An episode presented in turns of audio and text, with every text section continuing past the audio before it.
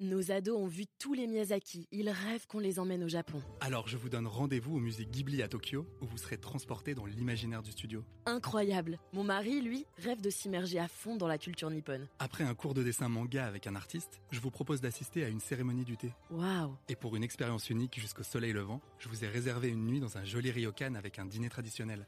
Je nous y vois déjà. Avec Marco Vasco, ne rêvez plus, vivez votre voyage l'esprit libre. Au rendez-vous sur marcovasco.fr pour imaginer votre prochain voyage sur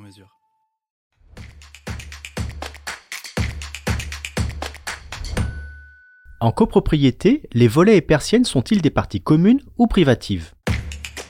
Vous écoutez un podcast imaginé par Le Particulier, le média de référence pour mieux connaître vos droits au quotidien. Aujourd'hui, nous répondons à la question de Claude qui vit dans une copropriété. Il se demande à qui appartiennent les volets et les persiennes et qui doit se charger de leur entretien.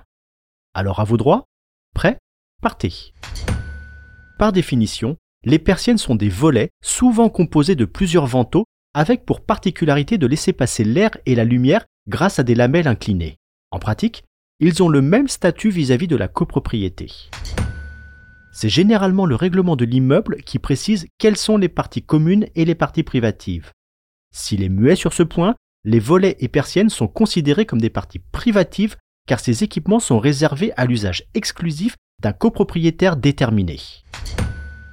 Si les volets ou persiennes sont désignés parties communes par le règlement, les frais de ravalement de l'immeuble sont répartis entre tous les copropriétaires au prorata de leur millième respectif, peu importe le nombre d'ouvertures de chaque lot.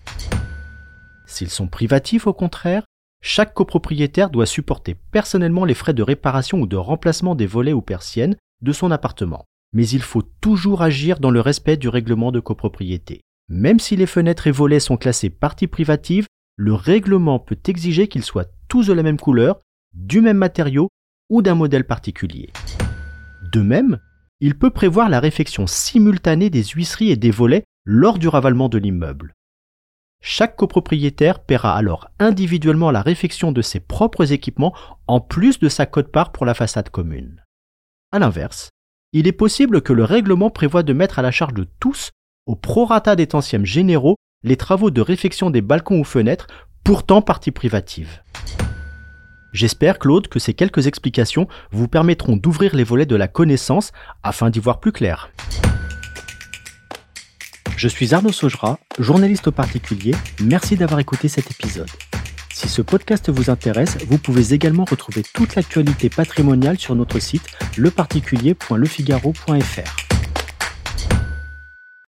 Nos ados ont vu tous les Miyazaki. Ils rêvent qu'on les emmène au Japon. Alors je vous donne rendez-vous au musée Ghibli à Tokyo, où vous serez transporté dans l'imaginaire du studio. Incroyable. Mon mari, lui, rêve de s'immerger à fond dans la culture nippone. Après un cours de dessin manga avec un artiste, je vous propose d'assister à une cérémonie du thé. Waouh. Et pour une expérience unique jusqu'au soleil levant, je vous ai réservé une nuit dans un joli ryokan avec un dîner traditionnel. Je nous y vois déjà. Avec Marco Vasco, ne rêvez plus, vivez votre voyage l'esprit libre. Au rendez-vous sur marcovasco.fr pour imaginer votre prochain voyage sur mesure.